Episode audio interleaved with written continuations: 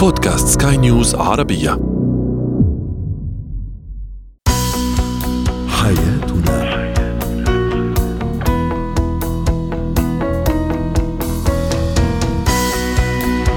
مستمعينا الكرام أهلا بكم معنا إلى حياتنا. فضاؤكم اليومي الذي يعنى بشؤون الأسرة وباقي الشؤون الحياتية الأخرى والذي يمكنكم الاستماع اليه عبر منصة Sky News Arabia dot com slash podcast وباقي منصات سكاي نيوز العربية الأخرى. اذا يمكنكم مشاركتنا آرائكم عبر رقم الواتساب 009 71 معي أنا امال شاب. اليوم نتحدث عن الأنوثة عند المرأة. وعند الزوجة أيضا متى تفقد المرأة أنوثتها ومتى تفقد الزوجه أنوثتها؟ أيضا أمام زوجها. كيف نعلم أطفالنا الرفق بالحيوان ولماذا نعلمهم نعلمهم عفوا الرفق بالحيوان؟ وأخيرا اتكات العزومات في شهر رمضان.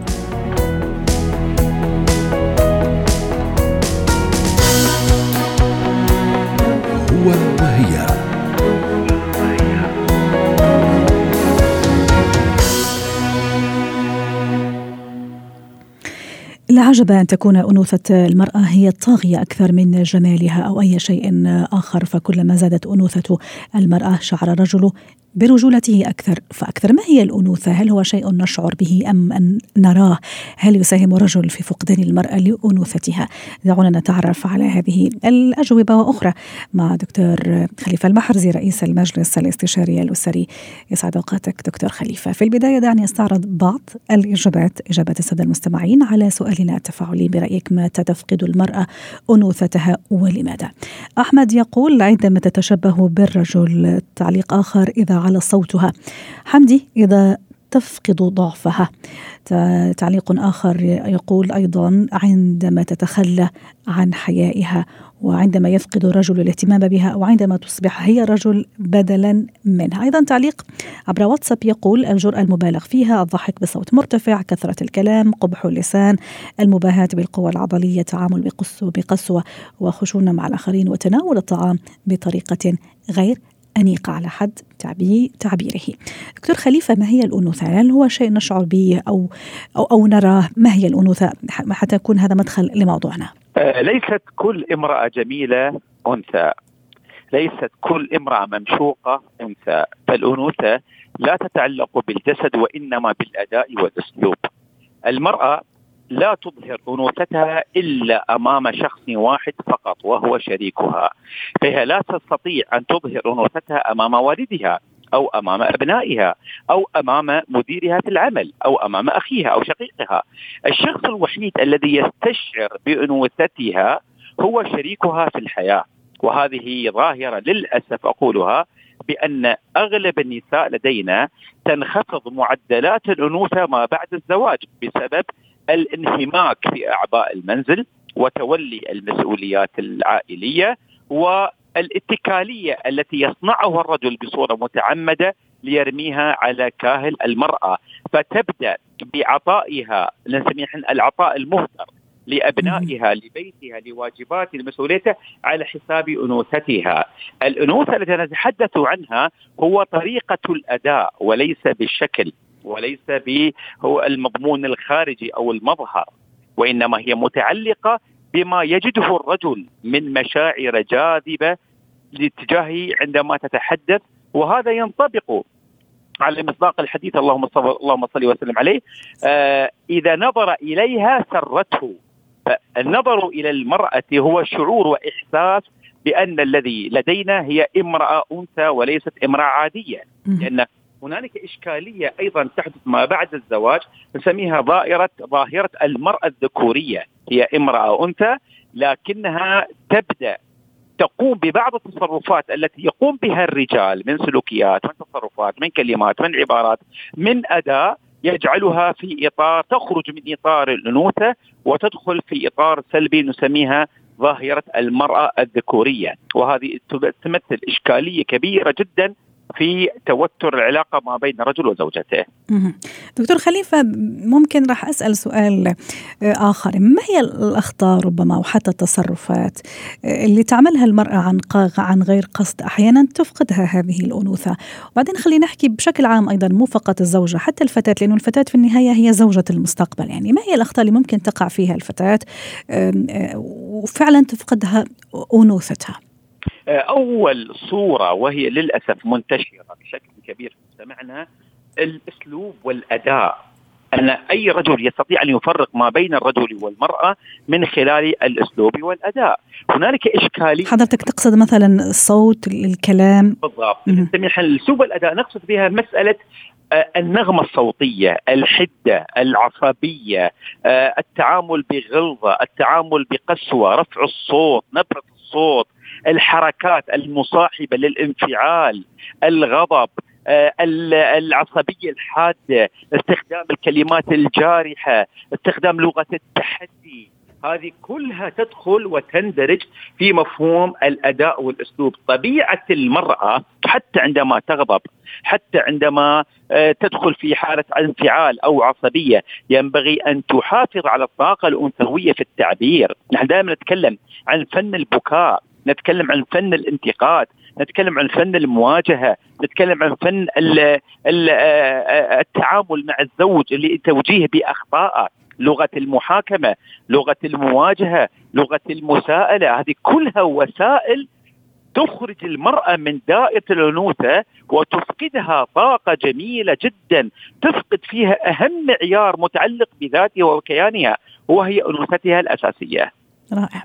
دكتور خليفة هل ترى أنه نحن نعد بناتنا وفتياتنا يعني منذ الصغر لهذا لهذا الأنوثة اللي لازم تكون موجودة فيها ولا لا؟ ممكن إحنا نعير الاهتمام بكل شيء إلا هذا النقطة وبالتالي يعني ما راح نعزز فيها أهم شيء يعني ضروري كما تفضلت حضرتك لاستمرار الحياة الزوجية. الأنوثة غريزة وهي في نفس الوقت أيضا مهارة. مكتسبة. أو من ينشأ في الحلية وهو في اهتمام غير مبين أي بمعنى أني أنا لازم أبدأ أعلم البنت منذ صغرها على مفهوم الحياة على مفهوم عدم اللعب مع الأولاد عدم الاستخدام بالأبناء ألا تكون إنسانة مثلا عصبية حادة ترمي بالأغراض تكون إنسانة مثلا إنسانة سلبية انتقادية. مبدأ الحياة هي مبدأ التربية، مسألة الأنوثة متعلقة بطريقة الضبط الانفعالي وإدارة الغضب والعصبية وعدم قوة المواجهة مع الآخرين وإيجاد مبدأ الحياة ومساله الخجل، هذه كلها والنعومة في الكلام والعبارات.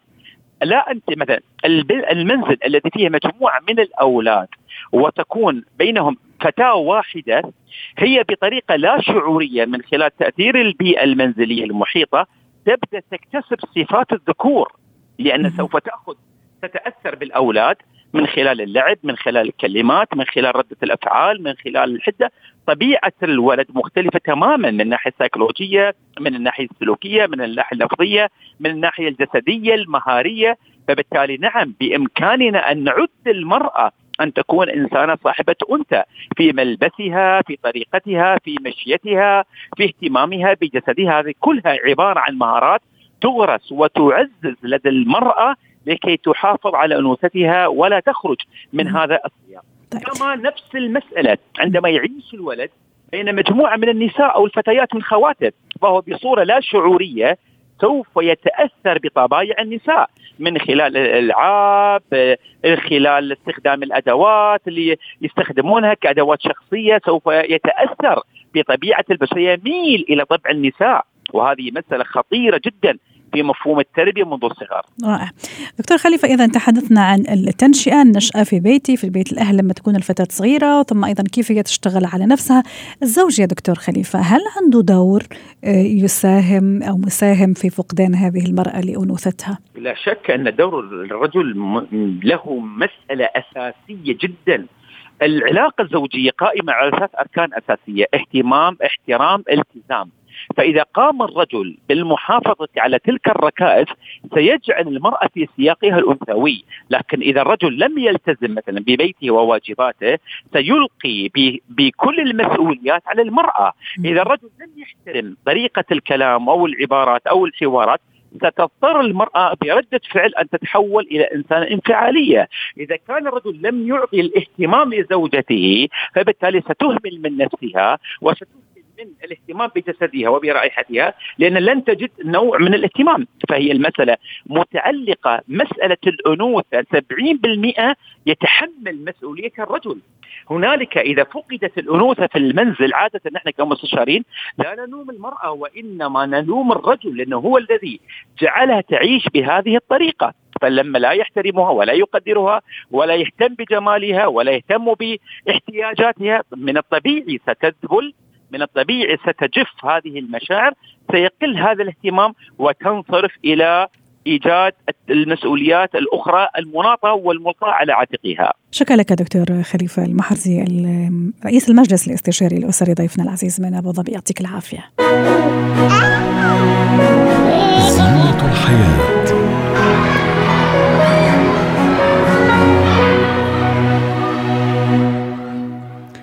اليوم في زينة الحياة نتحدث عن الرفق بالحيوان كيف نعلم طفلي الرفق بالحيوان؟ ثم لماذا علي أن أعلمه هذا الموضوع؟ وهل لقصص الحيوان القصص مثلا الأطفال قبل النوم التي تتحدث عن الحيوانات مثلا هل هذه طريقة تربوية مثلا في تعليم هذه الخصلة؟ للحديث عن هذا الموضوع تنضم إلينا دكتورة هبة شركس آه، الخبيرة التربوية ضيفتنا من أبو ظبي سعد أوقاتك دكتورة هبة.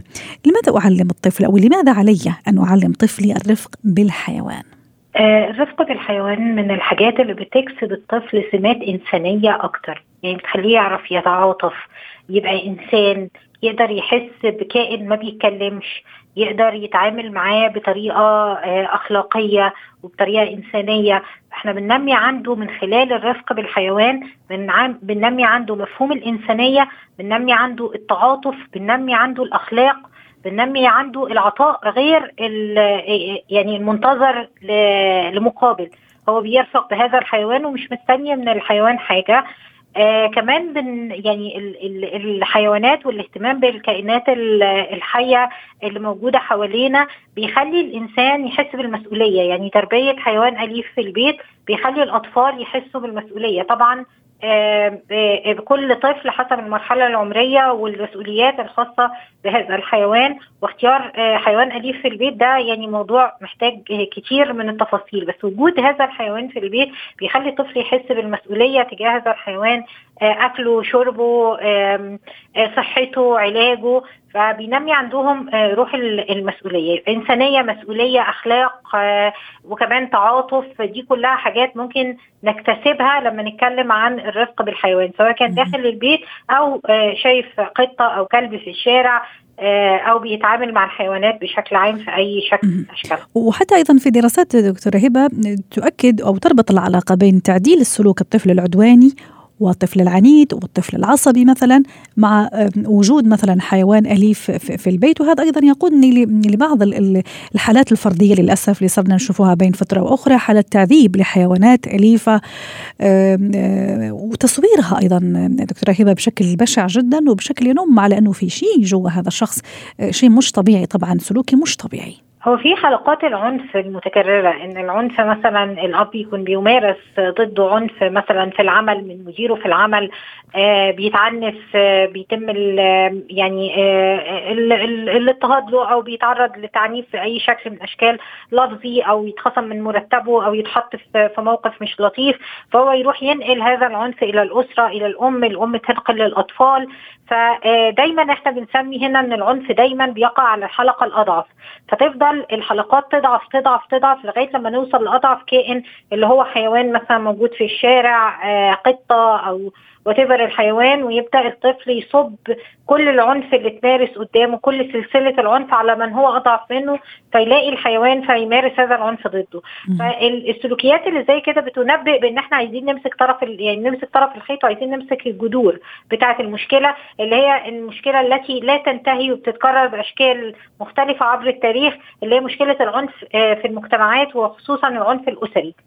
فلو الطفل بيتع... بيتم تعنيفه بأي شكل من الأشكال سواء نفسيا أو جسديا أو آآ آآ معنويا آآ فالطفل ده بيفرغ الشحنات اللي بيتشحن بيها من العنف دي على كائن صغير. وحتى دكتورة معلش أحيانا يعني مش أطفال أحيانا تلاقيهم كبار وبالغين وراشدين يعني رجال يعني تشوفيهم كبار يعني وعم يصوروا عادي في التليفون وممكن حتى ينشر الآن على السوشيال ميديا طبعا في أكيد الجهات المختصة أكيد تلاحقهم وفي عقاب شديد عليهم لكن حتى الكبار عم يمارسوا هذا الفعل يعني المشين بين قوسين. يعني هل هذا الشخص سلوكيا مش طبيعي صح؟ العنف من الأشياء اللي موجودة في السلوك البشري علشان يقدر يعيش to survive علشان يحمي نفسه علشان يقدر يصطاد علشان يقدر يتعامل مع الحياة. فبس ده سلوك من زيه زي أي غريزة من الغرائز البشرية خلينا نقول اللي بتحتاج لتهذيب وتوجيه وأخلاقيات تحكمها. فكرة إن هو يتحول من طريقة لإن هو يحمي نفسه وطريقة للتكسب وطريقة للتربح لأن هو يتحول لطريقة للاستلذاذ بالتعذيب ده معناه إن هو تحول نفسيا من إنسان بيستخدم هذا الدافع الداخلي اللي جواه بشكل طبيعي وبشكل فطري زي الصيد مثلا في في أوقات العصور السابقة أو زي حاليا لغاية دلوقتي في استخدام للحيوانات في الأكل والتغذية لأن هو يتحول للتعذيب والتلذذ بالتعذيب وده طبعا آه سلوك سادي, سادي. آه في اضطراب نفسي م. يعني ده جميل. لا ده كده إحنا دخلنا جوه السادية وهو واحد من الاضطرابات النفسية اللي بتستخدم العنف وتستلذ بيه آه ويحب دايما إن هو يكون عنده ضحية أضعف منه يستلذ بتعذيبها. جميل. دكتورة هبة أعطيني كذا طرق آه تخليني آه أعلم ابني آه الرفق بالحيوان، مثلا القصص ممكن حضور مسرحيات عن هذا الموضوع، أعطيني كذا بعض النقاط اللي تخلي آه يعني ابني آه يعني آه يتلقف هذا الفكرة وهذه الخصلة الجميلة من خلال آه محاكاة. أول حاجة لازم أكون أنا قدوة.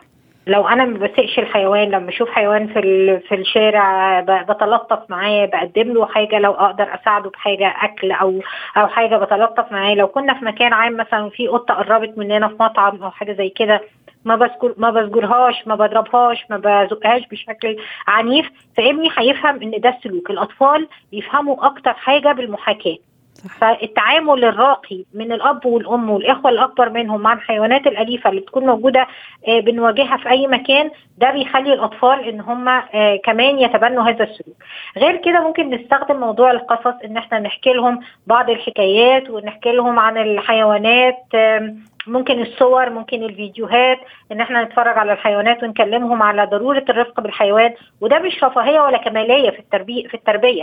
أنا ده طريقة من طرق التهذيب العاطفي والوجداني عند الأطفال صح. إن أنا أكلمهم عن الكون من حوالينا وخصوصا الكائنات الحية. وحتى من يومين عملنا موضوع جميل جدا كان أهمية وفوائد إني آخذ ابني لحديقة الحيوانات. أيضا أتصور هذه طريقه من طرق دكتورة هبة حتى نختم معك. الطريقة دي عليها بعض الأقاويل لأن فكرة جنينة الحيوانات في حد ذاتها هي فكرة فيها تعذيب للحيوانات وحبسهم فبعض الأطفال بي يعني هم شايفين إن وبعض جمعيات حقوق الحيوان شايفين إن حديقة الحيوان غير إنسانية وحتى طرحنا هذا السؤال أيضا دكتورة. آه يعني فده يعني يعني أصحاب هذه المدرسة ما بيحبوش وبعض الأبناء بيبقوا يعني الأسرة داخلها بيكون في اضطراب حوالين الموضوع ده. هل الحيوانات دي من حقنا نحبسها ونتفرج عليها للمتعة ولا المفروض إن إحنا نسيبها في بيئتها الطبيعية ونتفرج عليها في التلفزيونات نتفرج عليها آه المتاح في بيئتنا آه في يعني زي ما نقول الأماكن المحميات الطبيعية فده ممكن يكون أفضل.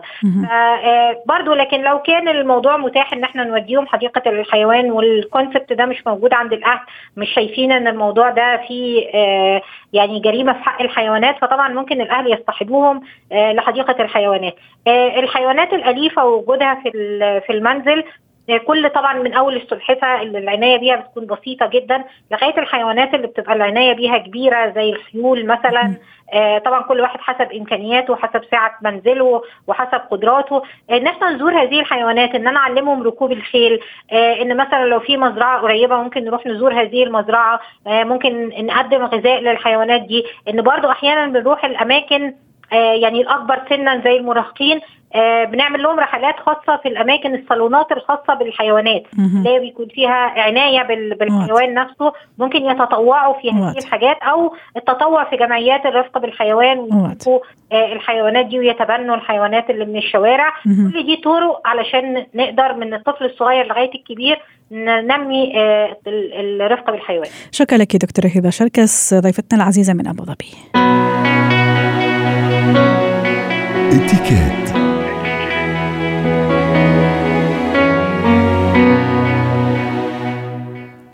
في اتيكيت اليوم حديث عن اتيكيت العزومات في شهر رمضان شهر الخير وشهر البركة.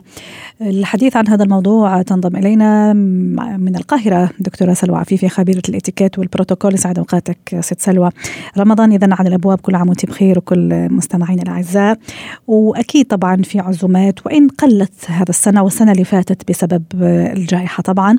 وإن شاء الله تنتهي على خير قريبا يا رب. ونرجع نتلم مرة أخرى. في كل الأحوال أنا عملت عزومة يا دكتورة سلوى وعدد قليل طبعا آه، التزام الإجراءات الاحترازية والصحية كيف راح تكون الأصول والإتيكيت؟ طبعا كلامك صح 100% الله يعودها الأيام إن شاء الله. ولكن إذا حصل مع آه، ال- المحافظة على الإجراءات الاحترازية لابد أن يكون طبعا أنا بعزم الناس قبلها بوقت. يفضل من الآن يعني على الأقل اليوم الأول أو الأسبوع الأول تكون على إطار الأسرة الصغيرة. آه، ممكن إنه أنا آه، بكون عارفة الأكلات المفضلة ليهم أو إني أعمل أكثر من صنف يعني مثلا لحوم بيضاء لحوم حمراء أو أسأل لو في شخص يتبع حمية معينة. آه لابد أن أكون جاهزة قبل الفطار بربع ساعة على الأقل ولابسة وفي استقبالهم المكان يكون مهيئ السفرة تكون جاهزة. يا دوب بس الأكلات السخنة اللي تقدم ساخنة هي تكون آخر لحظة نقدمها. التمور العصائر كل شيء يكون في متناول إيدهم. حتى يكون مفروش على بوفيه مثلا إنه كل واحد يخدم نفسه ممكن. دكتورة سلوى أكيد الموضوع لا يخلو من موضوع ال- التعقيم والتنظيف والمدري إيش. يعني زمان كنا نستقبل ضيوفنا بالبخور آه والطيب والعطر. الحين صار عندنا طبعا ال ال ال هذا المعقمات و- المنظفات والمعقمات آه، تحديدا نعم. يعني هل أيضا أحطها مثلا في طاولة كذا مع جنب ولا لا خليه على راحته الضيف هو اللي راح يجيبها معاه. من وقت ما حصل كورونا أنا شخصيا عاملة كده يعني حاطة آه، طاولة لطيفة حلوة جنب الباب عند المدخل حاطة فيها كل المطهرات اللي ممكن أو المعقمات.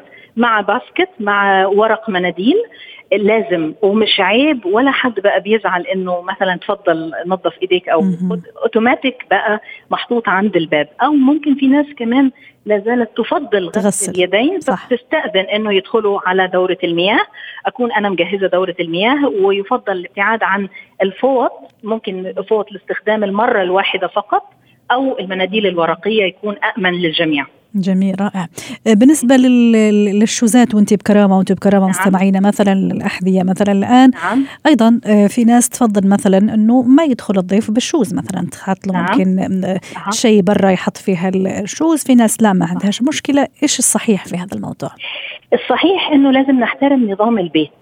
فإذا كان مثلا ربة البيت أو أصحاب البيت دخلوا حاطين آه، أحذية مثلا في مكان معين خارج عند الباب فأنا أفهم اوتوماتيك.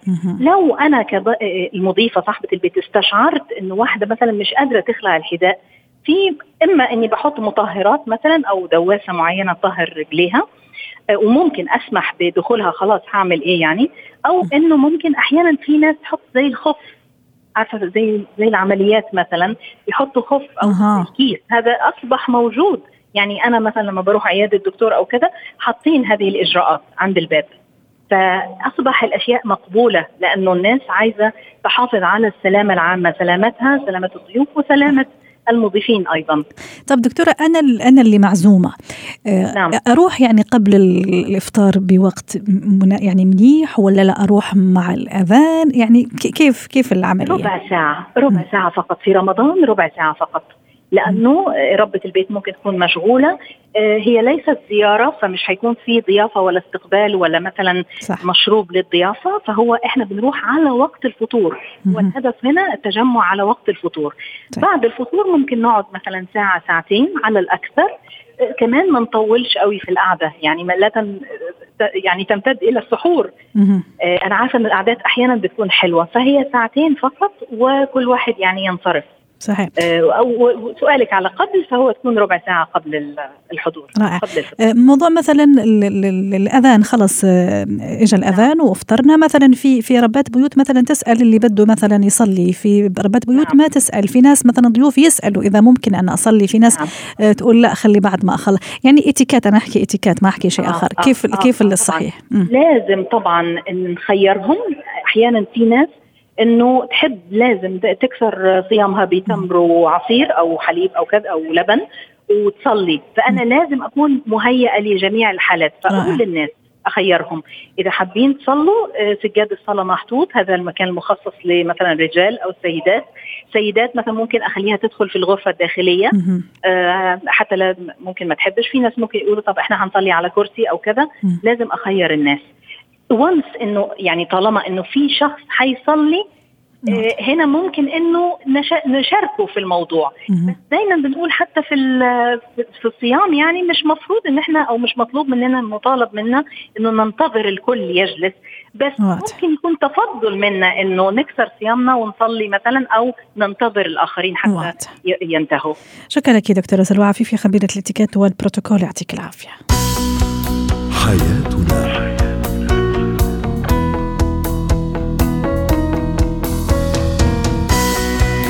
نختم حلقة اليوم من حياتنا. شكرا لكم وإلى اللقاء.